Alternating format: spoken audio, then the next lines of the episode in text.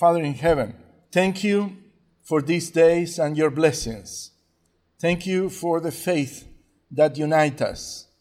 Father, we pray for these officers that has been um, attacked and pray for the family also. And pray for this country. Um, help us to spread the word and the message of the gospel. In Jesus' name, amen.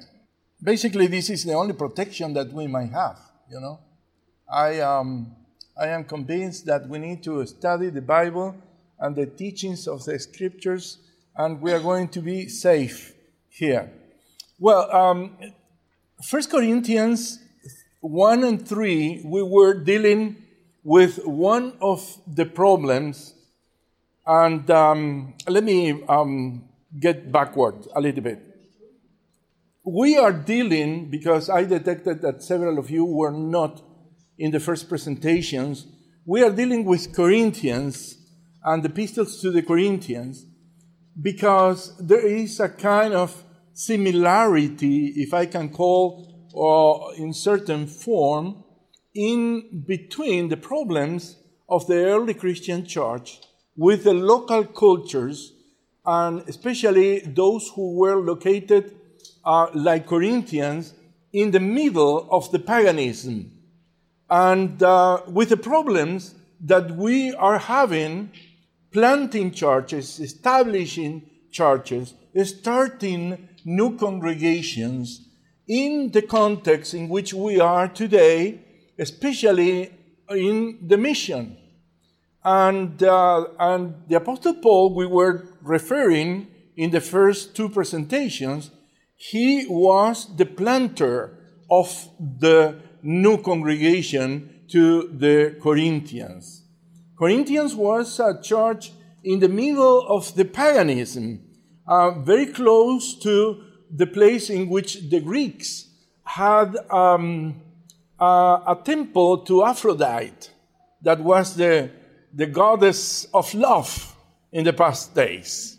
So, um, besides the, the cultural side of, of that, that was a very economic nurture for the entire Greece and connection from North Africa, the Middle East, Europe in those days, Rome, and also the continent.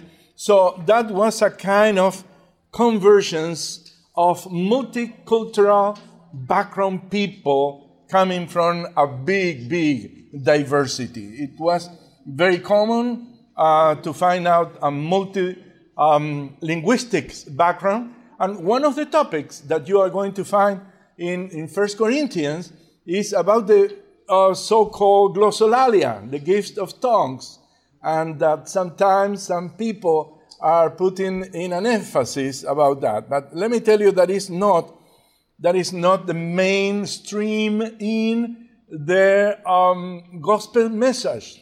Lord Jesus never say go into all the nations and speak in tongues. He never say that. But to go to the world, you need to speak their language. And that is a horse of another color, you know, because that is, that is different. So probably when, I don't know if during the week we are going to be reaching that point, but at some point in the future presentations we are going to be dealing because um, Corinthians is, is very challenging. It's very, is very interesting and it's very attractive. The first things that we were dealing is about divisions in the church.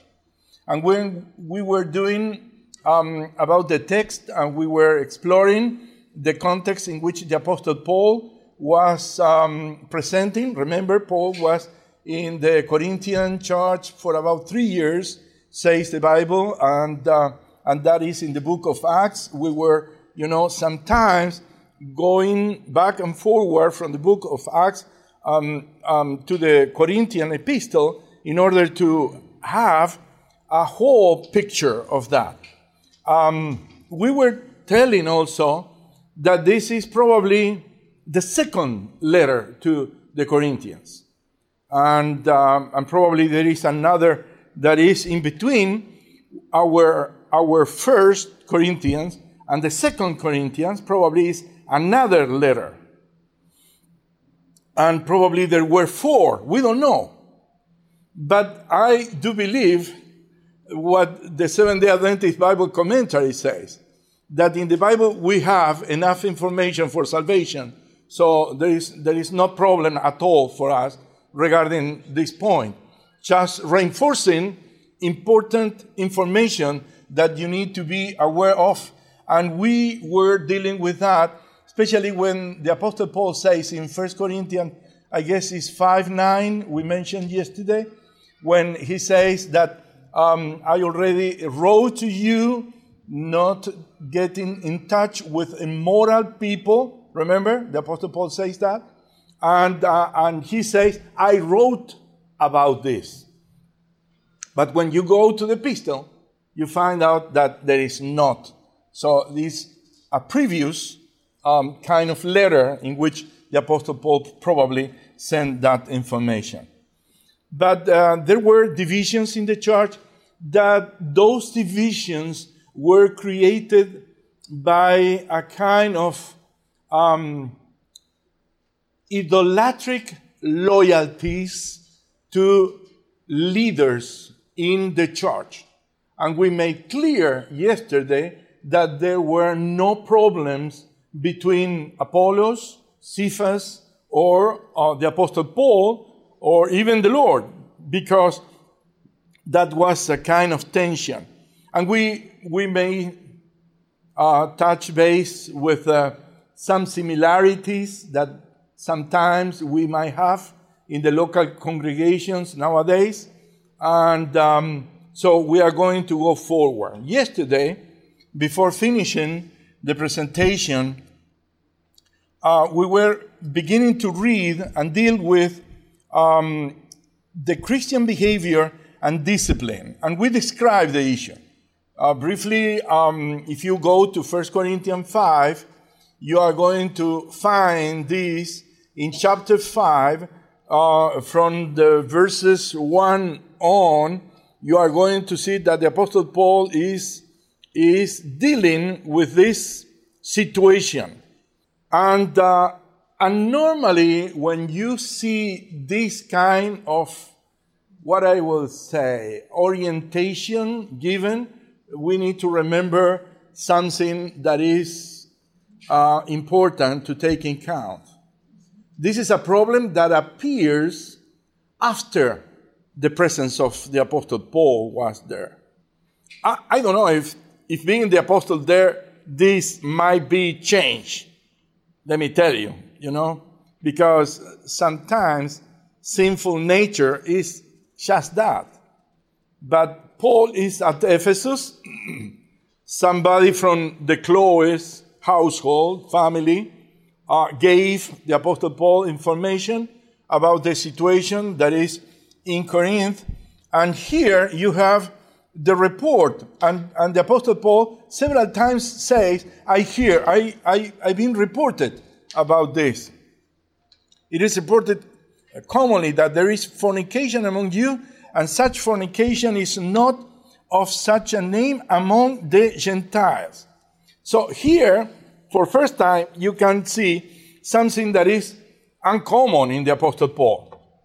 Says that if here is the church and here is the world, the world is surprised because those who are followers of the Lord are having a kind of behavior that is worse in the church of the behavior that is in the world.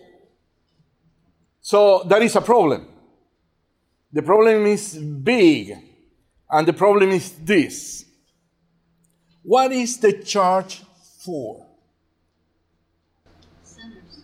It's supposed to help us learn about God. Yes.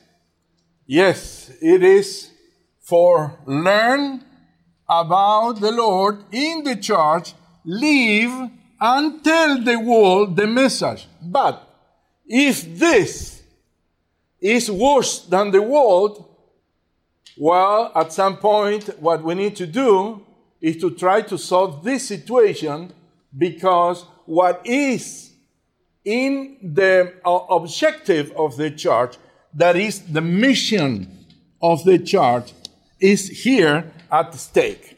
Okay? So that is that is the problem that we are having here. And the Apostle Paul is beginning to deal because um, the situation is, is serious. So when we left uh, yesterday, it was very clear that the problem that the Apostle Paul, if you continue reading, I'm not to enter into many details, you can get that. Incest is the problem. There was a member of the congregation that was living with the um, mother in law. It's not with the mother, it is with the mother in law. However, incest is punishable sin in the Bible. When you go to Leviticus 18, um, 7 and 8, and, um, and 29, and Deuteronomy uh, chapter 22 and, um, and 30, uh, this is prohibited in the Bible. It's very clear, the Bible, regarding that. Um, but it's curious and interesting that also incest was prohibited by the, uh, the Roman the Roman law.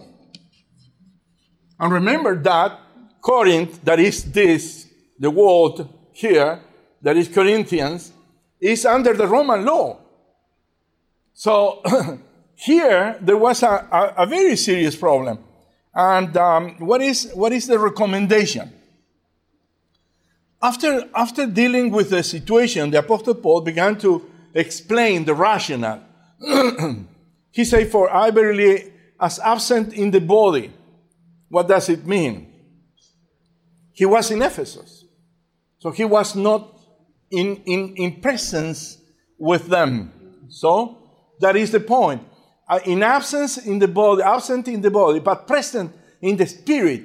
It, th- that means that he's a leader. He's a leader in the church. He created, he built the church in the name of the Lord. So he's present in the spirit and have judged already. He, he fixed his mind regarding that problem and, and he, and they are, um, going to follow the process and the apostle paul is telling them what to do.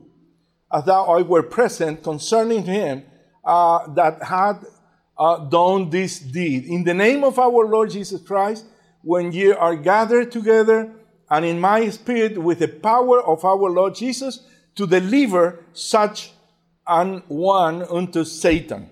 That means the assembly as a group, because this is not private. Please understand this, it's important. When, uh, when we are dealing with church discipline, we explained yesterday, it is the best process to keep the situation in private in the, in the, in the closest possible circle to contain the situation.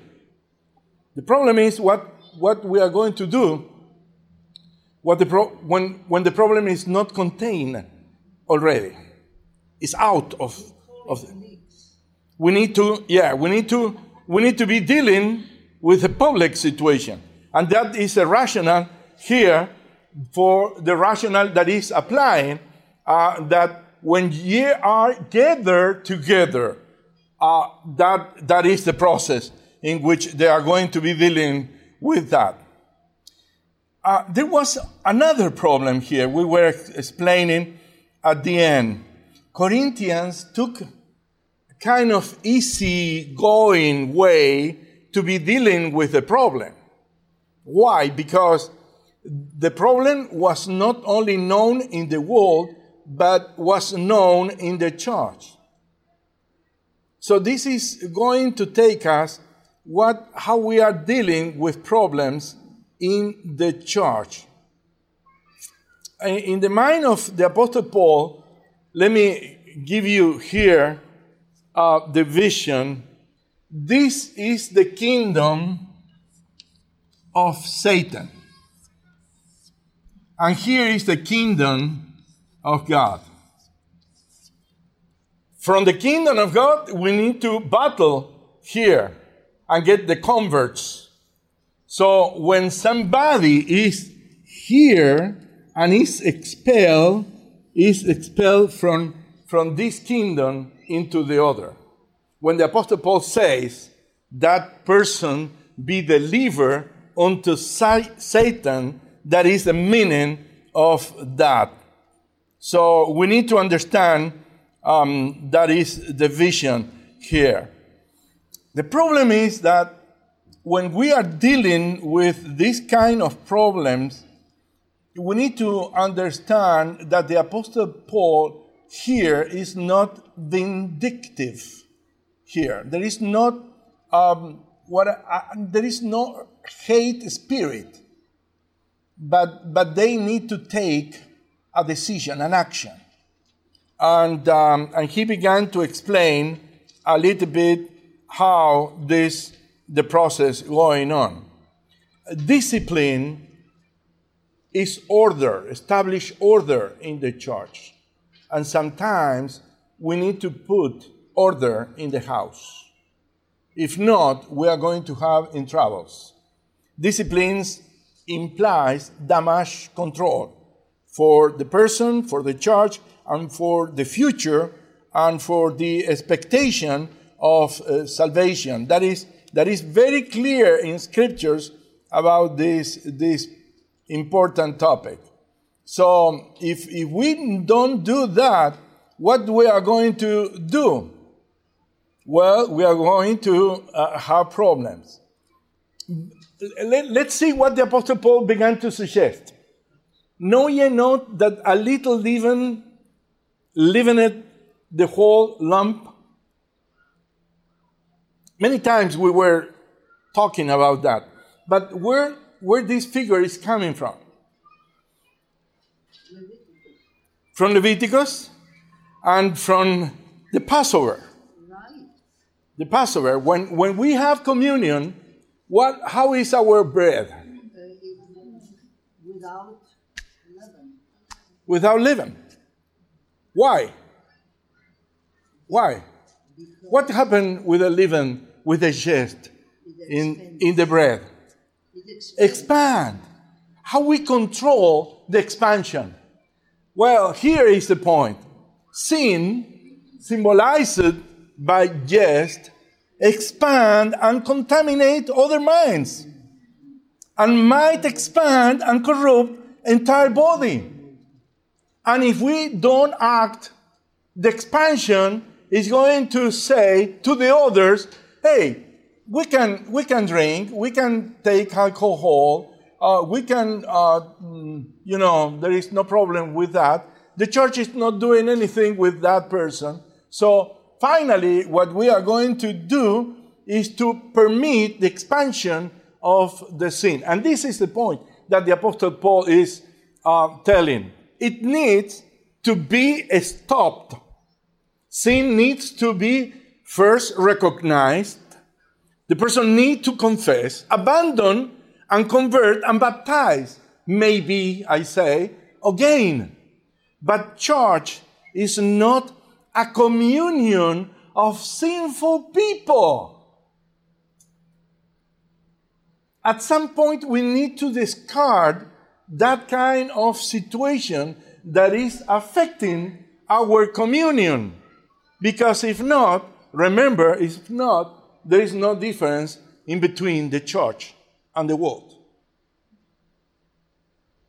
You know, when um,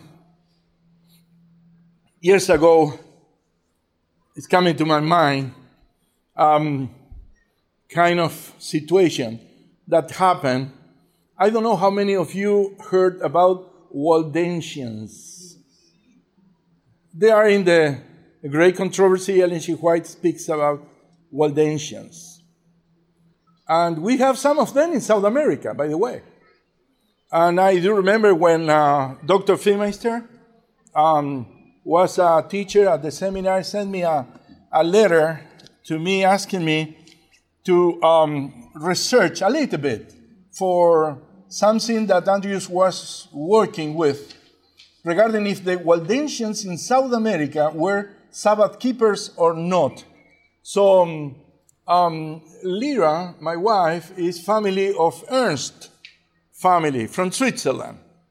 And several of them were connected with the Waldensians, uh, probably maybe what, three, four blocks away from the house of the uncle of her was the library of the Waldensians. And I went there. I went, I went there, and it, it was fascinating, by the way, three days in which I stopped in the library. I've been reading patois. I never heard patois being spoken, but patois is a mix of Italian and French and Spanish, you know? Yes, yes. And, um, and I, I can say that the Waldensians that branch of the Waldensians that reached South America, uh, they didn't never um, um, kept the Sabbath. But in Europe, especially in uh, those who expanded to um, Germany and Austria, some of them kept the Sabbath. It, it, it's quite interesting and fascinating, the story of them. When, when Andrews University was doing um, um, a visit um, because Waldensians were um, kind of people that were missionary oriented um, in front of the persecution of Catholicism. And uh, several um, Andrews professors like um, Gerard Damsteegt and others sometimes made some trips to the area and were teaching about the Waldensians and the practices and, and the ministry that they were performing in, in very difficult times. And, um, and George Vandeman, in, he, in one of his books, mentioned that once, maybe 45, um, 50 years ago, there was a group coming from Andrews University visiting the places of the Waldensian valleys no, up north Italy you know, um, and, um, and they were visiting during the day, and during the night, they have a kind of fire and reflection and, you know, devotional vesper at the time. And when they were doing that, two local Waldensians, says George Vandeman, they enter into the group. And they were listening, you know? The fire was like here, the light of the fire was here, so you cannot see the faces of the others that were out of the circle of the light of the fire. So they enter and mingle with the group and stay listening their own story by Seventh day Adventists. You know? And, uh, and when the professor finished, one of them, the oldest gentleman, approached to him and in um, in a very pidgin English say, Can I say something? And the professor thought and say, Yes. And he began to tell, it was fascinating to listen our story, telling our story by members of another denomination. And I am here to tell you that everything is right. Everything that the professor said is right. So you can you, you can you can understand how was the feeling of the professor, you know, because now a Waldensian in front of students was telling them everything that is said here is right. And he said, but this is past history. This is past history.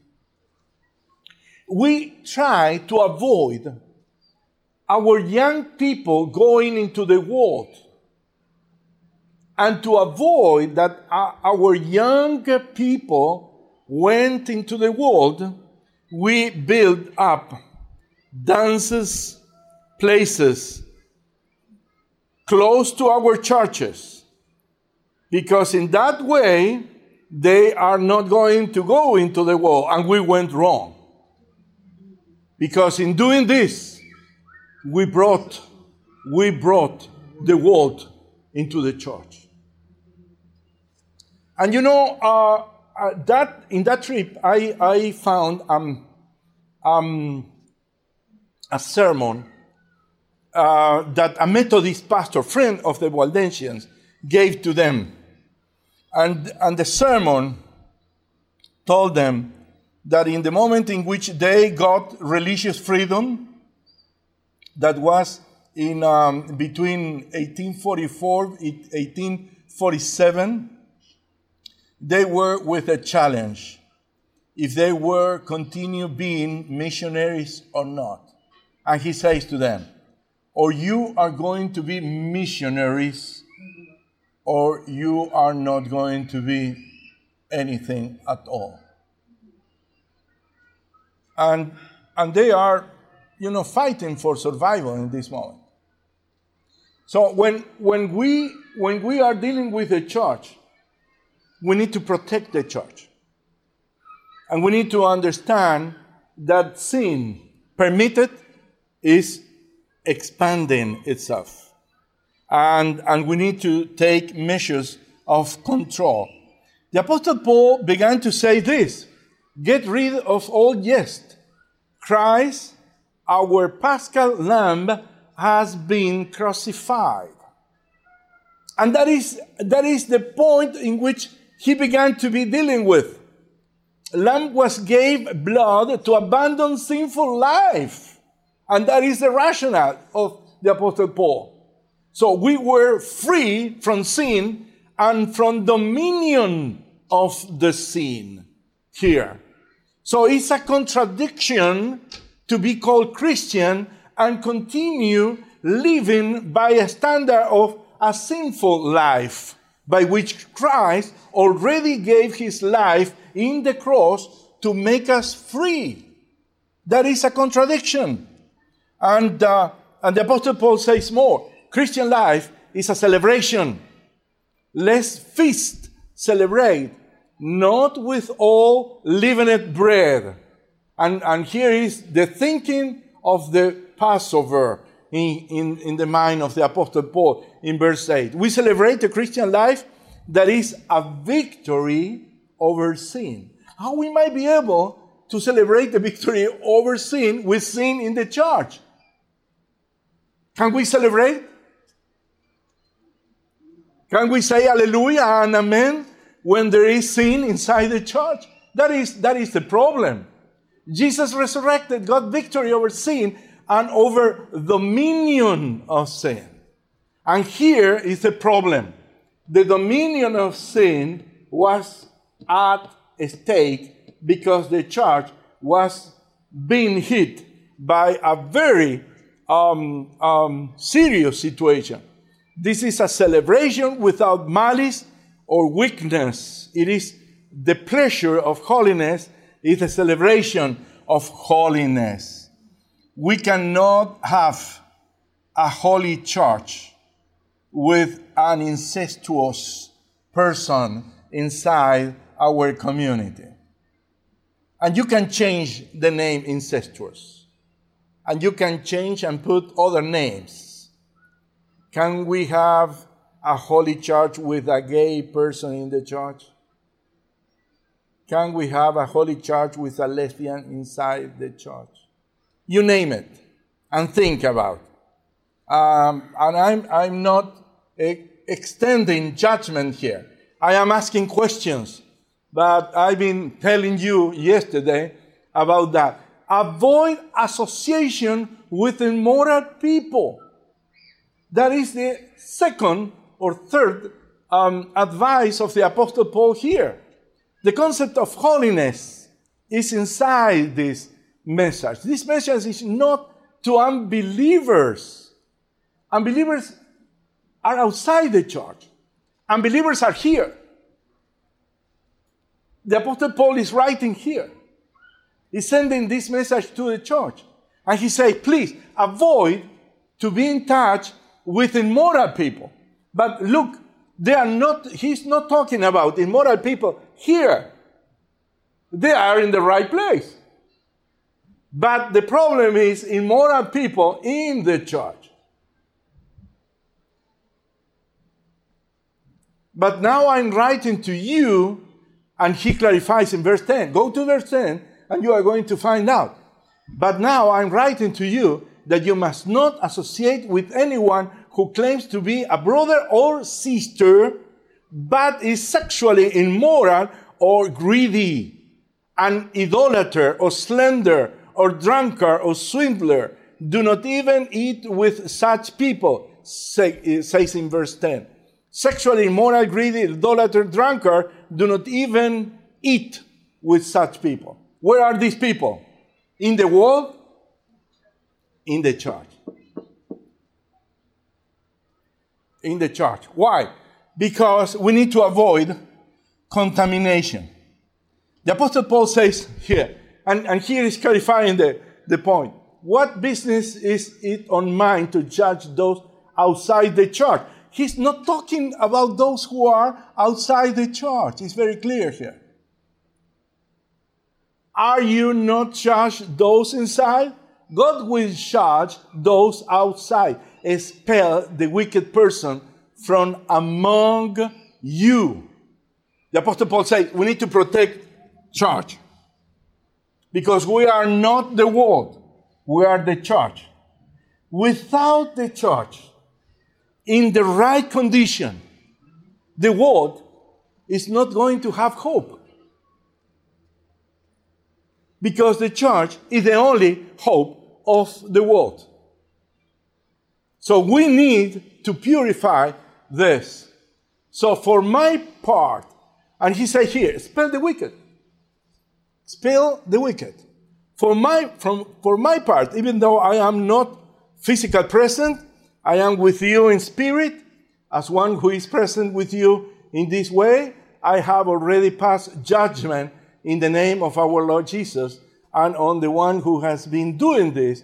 So when you are assembled, and I am with you in spirit, and the power of the Lord Jesus is present, hand this man over Satan for the destruction of the flesh, so that his spirit may be saved on the day of the Lord. And I'm going to um, um, to tell a couple of other things. This is not a personal business. This is not individual. This is the culture, the society, the world is not our authority. And we need to understand this. We do have authority in the church. Uh, the condition outside is not our, our business. Bible is the authority and sin has to be corrected and abandoned. And we need to protect the church and the norms of the church. For this reason, we have a church manual. And Christ, the Apostle Paul says, is Passover, our Passover. And he died to make us free from sin and from the power of sin. So, are there um, a lesson for today? Um, do you want to say something, Doctor? Can you talk about briefly about the church discipline and processes? A church is a group of persons that believe in the Bible and they have common belief. So when they meet together, they have this common belief that give them an identity and a purpose. But the church have to be morally an example. If the church is not spiritually, morally, theological, an example to society, then why you have the church? For what? You see, the church have to be in a higher level so it can be the light in the darkness. Society, in reality, the authority of society is Satan, is sin. But the authority of the church must be God. And they are in conflict. You see? We cannot uh, forget that society will affect the church, and this is the case. This is a case where the philosophy of Gnosticism, where you concentrate in your mind and you don't care for the body, becomes totally moral. Doing things that even in society in those days they don't agree with and that is a lot. So, in, in 1 Corinthians chapter 5, we have this situation that Paul's really addressed because he's surprised. He says, Why are you not taking seriously the behavior of a man who is living with his stepmother? What is happening here? You see? You must do something to, sell, to save the soul of this person and to pro- protect the congregation. And you must do, must do this not only for the man's sake, but for the sake of the con- congregation. And then Paul used his background.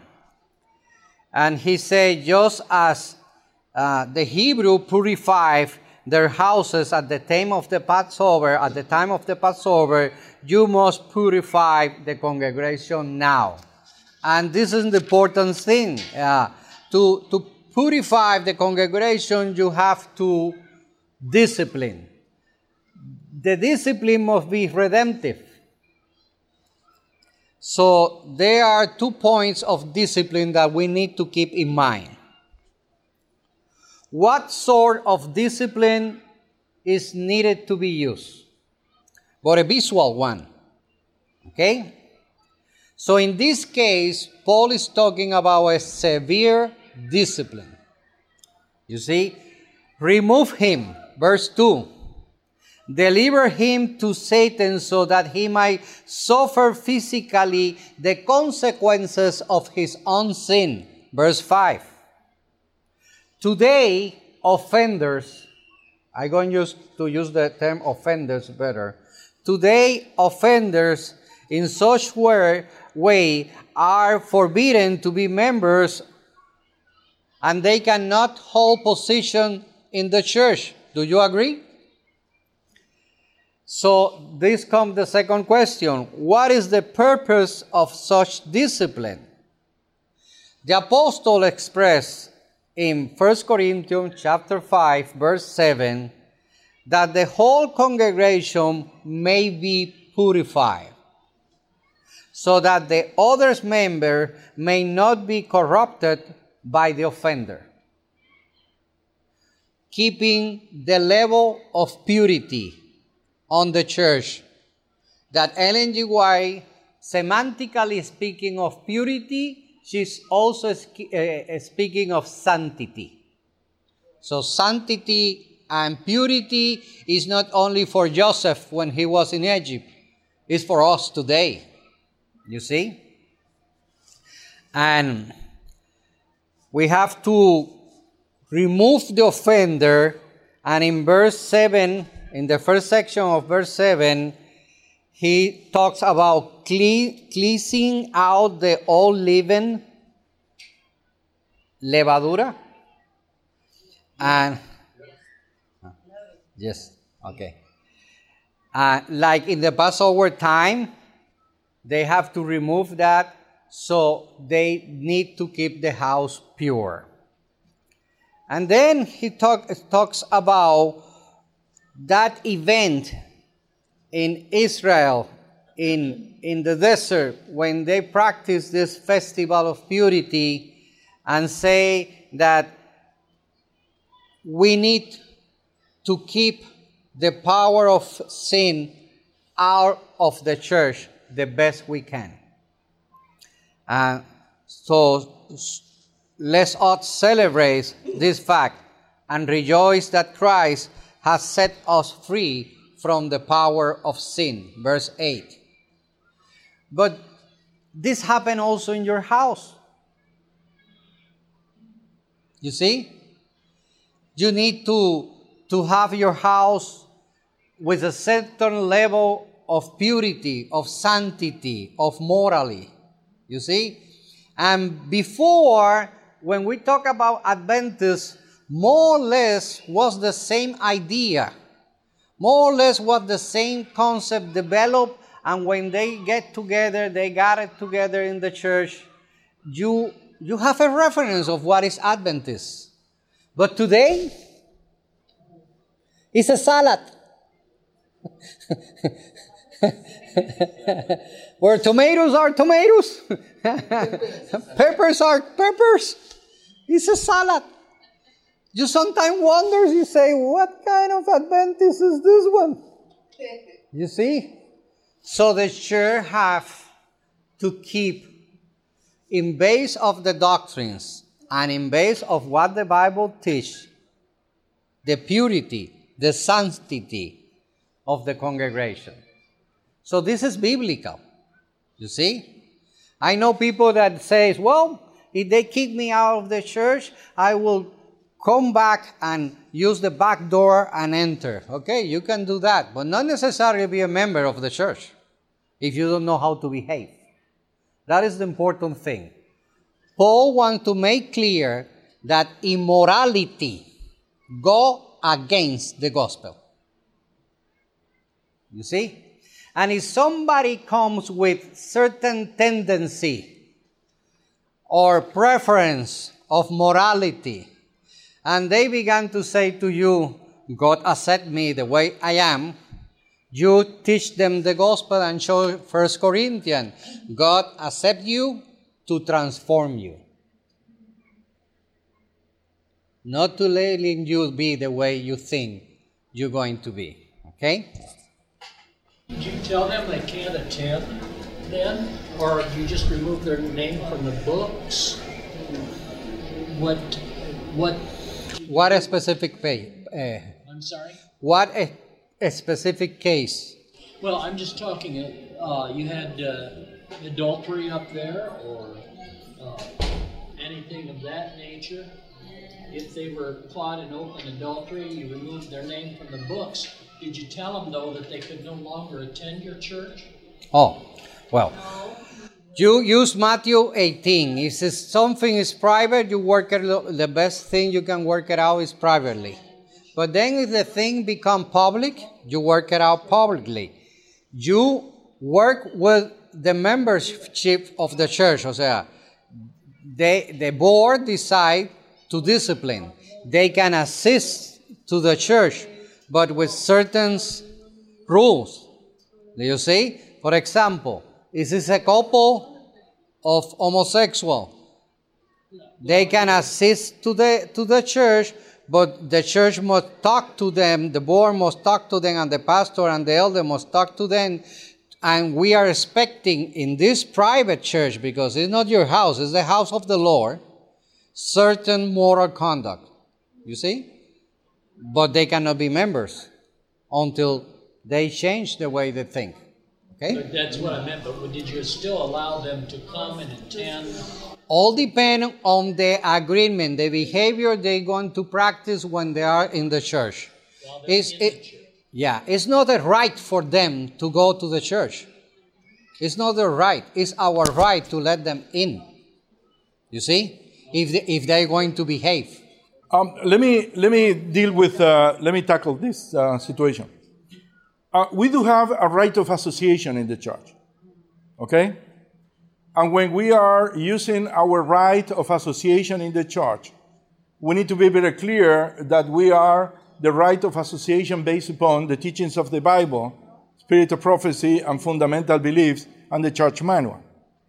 If a person is becoming um, what I will say, def- defiant, you know, defiant, say, well, why, why we um, in this kind or, or in this line of view cannot be proactive in the teaching? At that point, I will say, look, this is the church.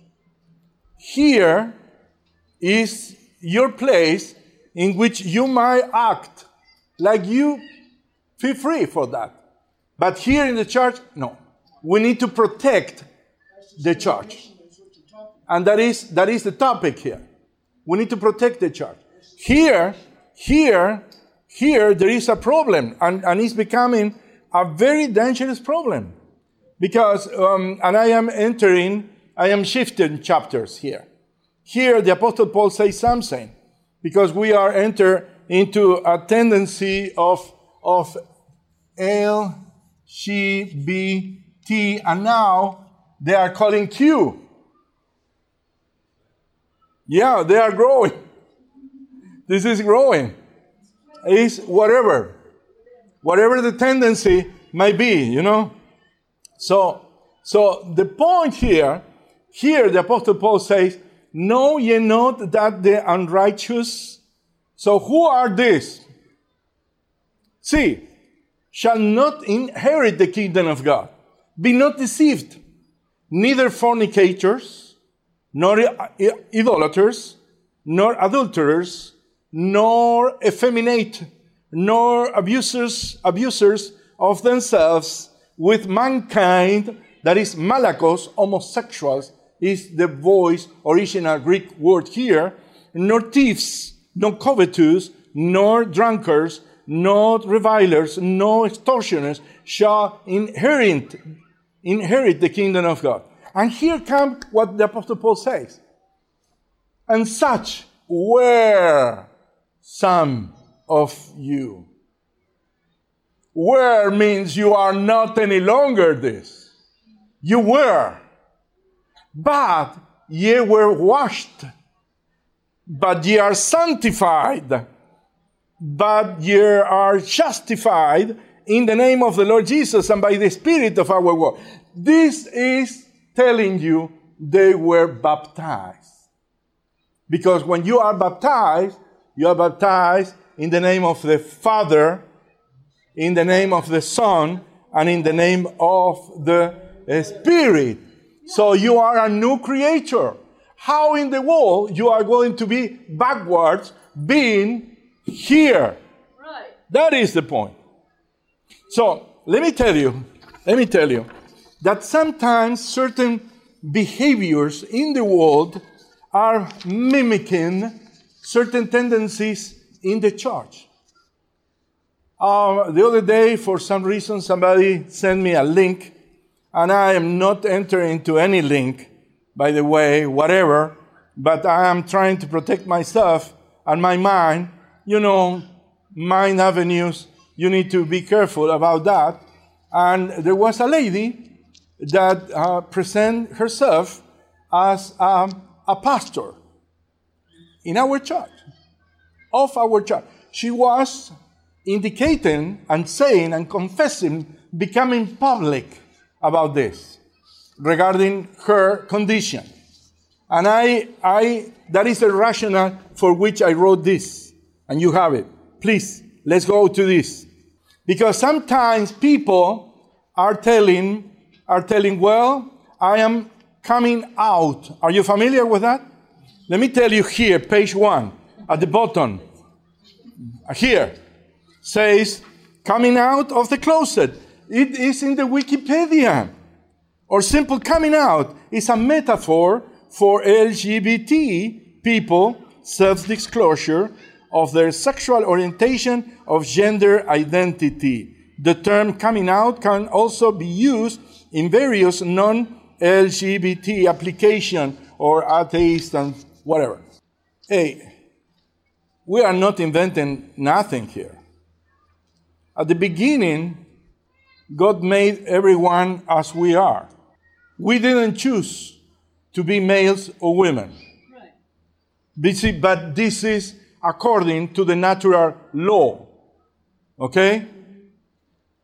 But the Lord made us in the in the right in certain point in the certain point when somebody is rejecting that is rejecting not only herself or, or himself is rejecting the creator is rejecting the lord let me let me tell you something the bible says very clearly when you when you go uh, to the book of genesis that god made them a male and a female he didn't say look I, i'm going to make you um, I don't put me an, an example. Okay, Let, let's let's let's talk about this person here. It's not.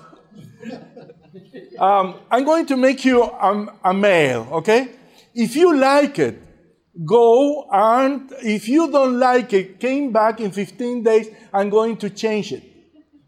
Okay, that that is not is not an option. It's not optional. So when you are rejecting the nature, you are rejecting who made you. And that is the essence of the point here in, in this kind of situation. And there is a lot of bad orientation regarding the people. Some people is battling and they are not receiving the proper orientation and counsel and advice regarding their condition. And that is the reason why they are how they are. And that is critical. But, however, when I was thinking in this kind of, of coming out in which the, the people receiving a, an award, maybe in Hollywood, came forward and say, look, I want to, everybody knows about what is this, this, this, this. Let me be clear, clear, crystal clear. This is not, first, this is not biblical. and this is not a human right. This is a sexual preference and distortion. This is what it is. But even when, when, when that happened, please go to page five. Here, page five. And here, this is something in which I've been, I've been thinking what are in common. You know, when you baptize some people in the church, the people began to say, well, I was this and this and this, you know? And here is, is, is the point. It's a public confession. But let me ask you something. Making you a public confession is making you right? What is making you right? It's not the confession that you are doing in public. It's only if your confession is in harmony with the teachings of the Bible. That, that's it. That, that, that's the point. So, coming out, some people say, okay, coming out is public. Yes, it's public. Biblical confession is public. Yes. Some people do that in public. It's bold. I will say yes, it's bold. In the biblical confession, it's bold. It's sincere. I would say yes, it's sincere. In the coming out and also in the Bible. But the point is this that person that is making it public is abandoning sin. Well, here is the problem. Here is the problem. Because in the coming out, they're saying no. I am reaffirming in making it public, but this is not in harmony with the biblical confession. And we need to distinguish. That's the reason of that. It defied the scriptures, defied God and the scriptures in the coming out. But when you are in the Bible, you are in the baptism, you are telling that you are surrendered to the Lord and to the teachings of the Lord. Is this coming out a biblical example? No. No. Because the people is telling and is in defiance with the Lord who made them. I'm not judging. The Lord is going to do it. They might be able to change, they might be able to come back to the church. It's up to them. But until the biblical process happened, um, there is no, no, no change possible.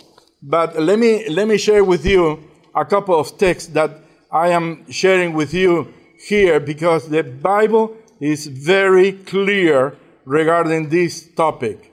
In the book, in page six, let me see, it's, um, it's one, two, three, four, uh, six paragraph. It's a quotation from the book of Isaiah.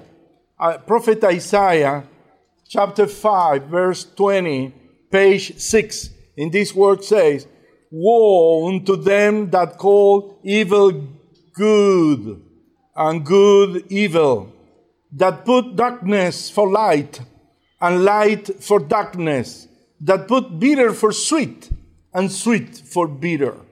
It's very clear. The Apostle Paul is very clear here. Go to the subsequent paragraph, not the next, the other. Is Second Corinthians chapter 4, verse 4. In whom, in whom the God of where? Well, this is the point. This is not this God, it's this God.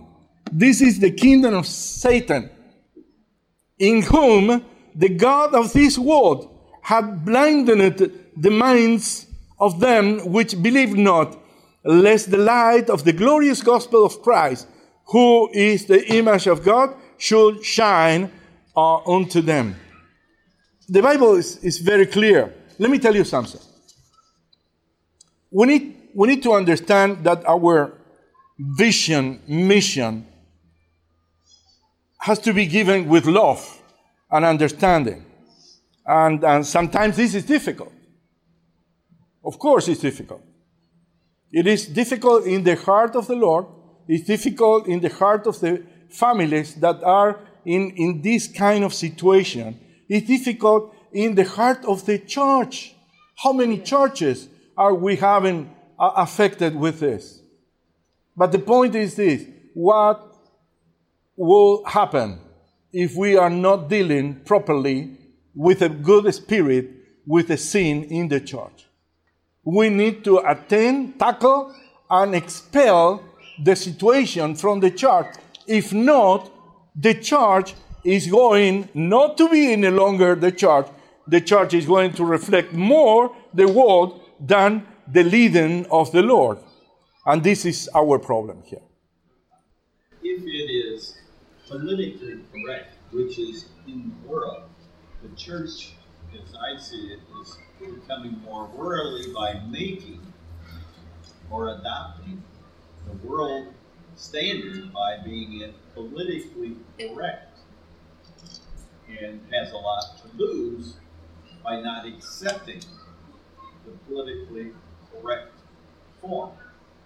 Well- the argument politically correct, God accepts everybody, right? Well, the point is that what we need to distinguish is is political correctness in harmony with biblically correctness? At some point, we need to, to, to, to think what we are doing here.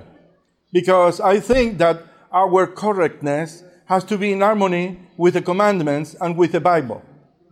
And when, and when you go to the Bible, it's very clear that Adam was married with Eve, not with uh, Carlos or Charles or whatever. And Eve was not married with um, a- an, another lady. And, when- and- and that is the base for the commandment that said, honor your father and your mother. Yes. Yes. And there is no production of human beings. It's, it's very clear. But they call themselves mothers It's, it's, yes. It's, it's very clear.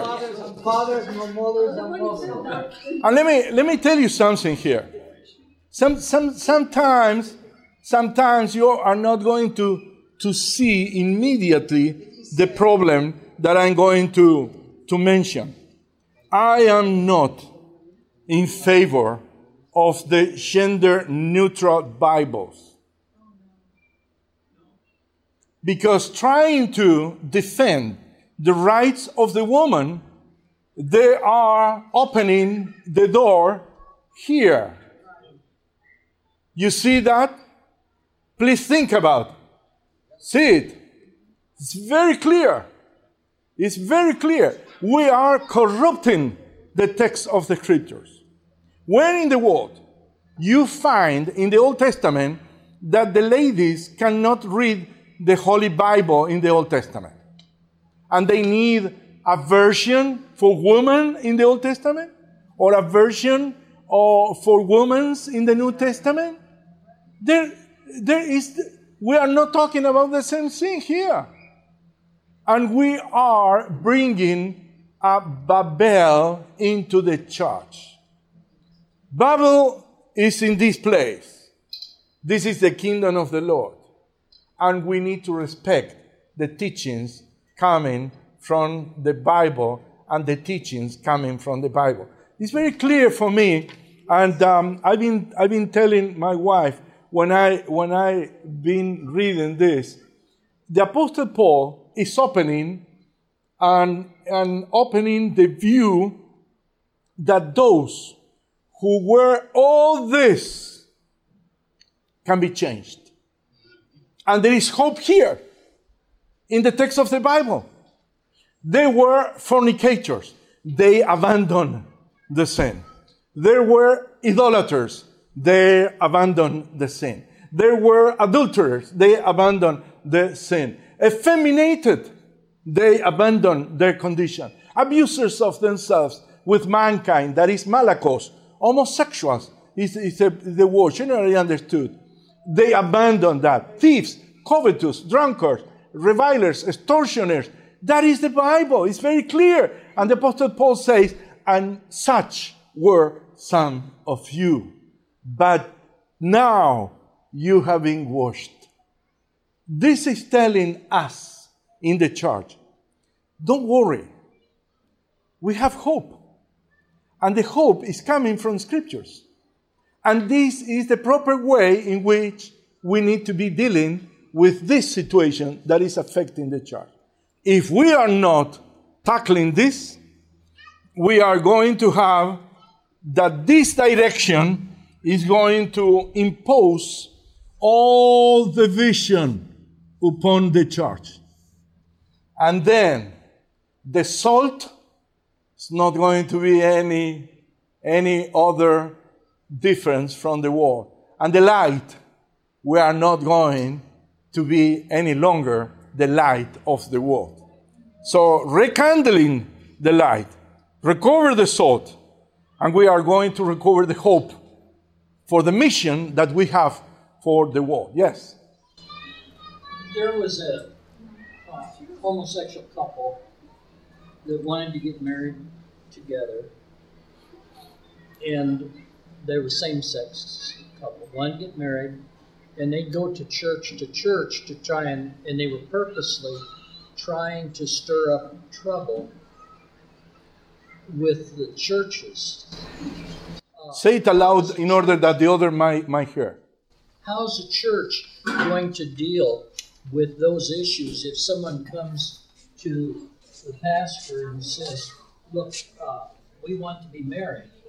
Uh, will that, if, if they refuse to marry them, do they have to refuse to marry anybody then so they don't face a lawsuit? No, you'll get sued.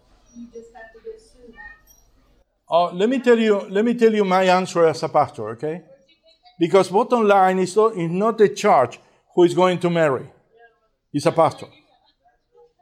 It's not the church. I repeat, it's not the church. It's a pastor.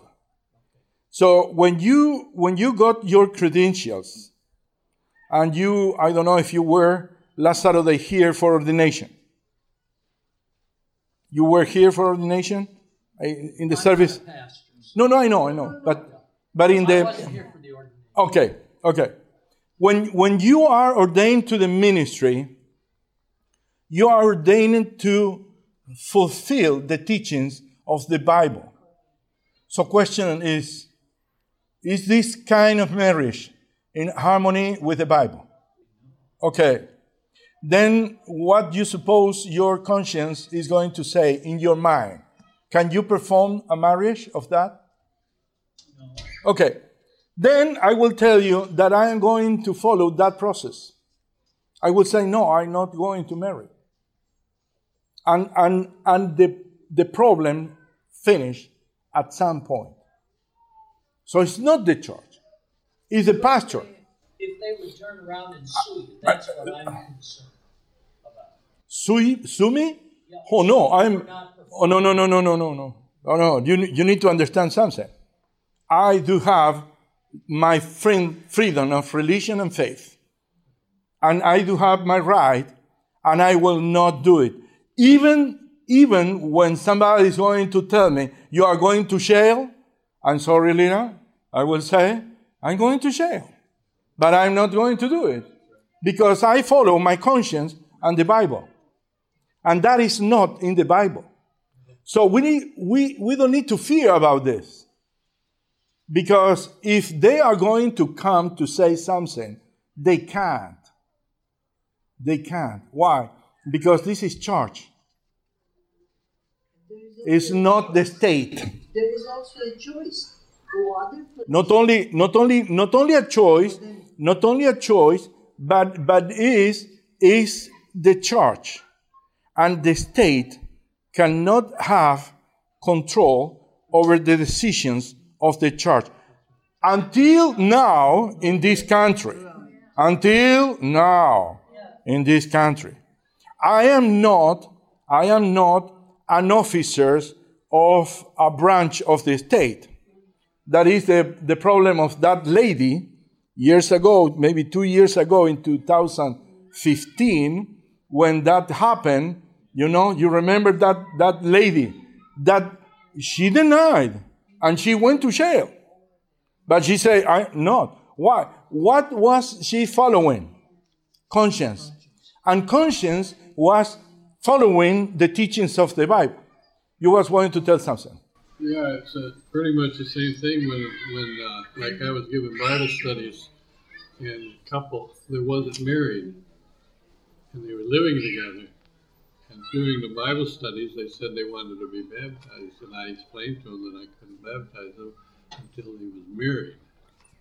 So first I married him, and then I baptized him.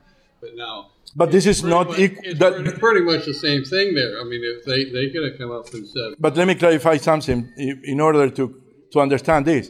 You are talking about a male and a female. Yes. Okay, that's But, but what I'm saying, uh, what I, well, of course, I wouldn't marry Yes. two males or two females. But what I'm saying, they could have put up the same fuss and said, "We will insist on being baptized." yes. You need to follow process, and that is the point. Still have to follow with what the Bible says. You I just said said? some people Let me tell you something because the time is, is here. Um, pray for the pastors of the church. Pray for the pastors because um, sometimes we are under pressure. And, um, and there were, you know, situations like this across the, the whole state of Michigan. And, and, and this is challenging because we are dealing with sin in the world.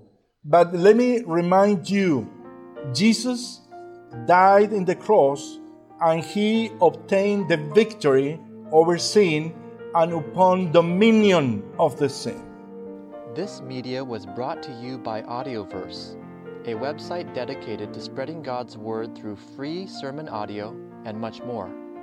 If you would like to know more about Audioverse, or if you would like to listen to more sermons, please visit www.audioverse.org.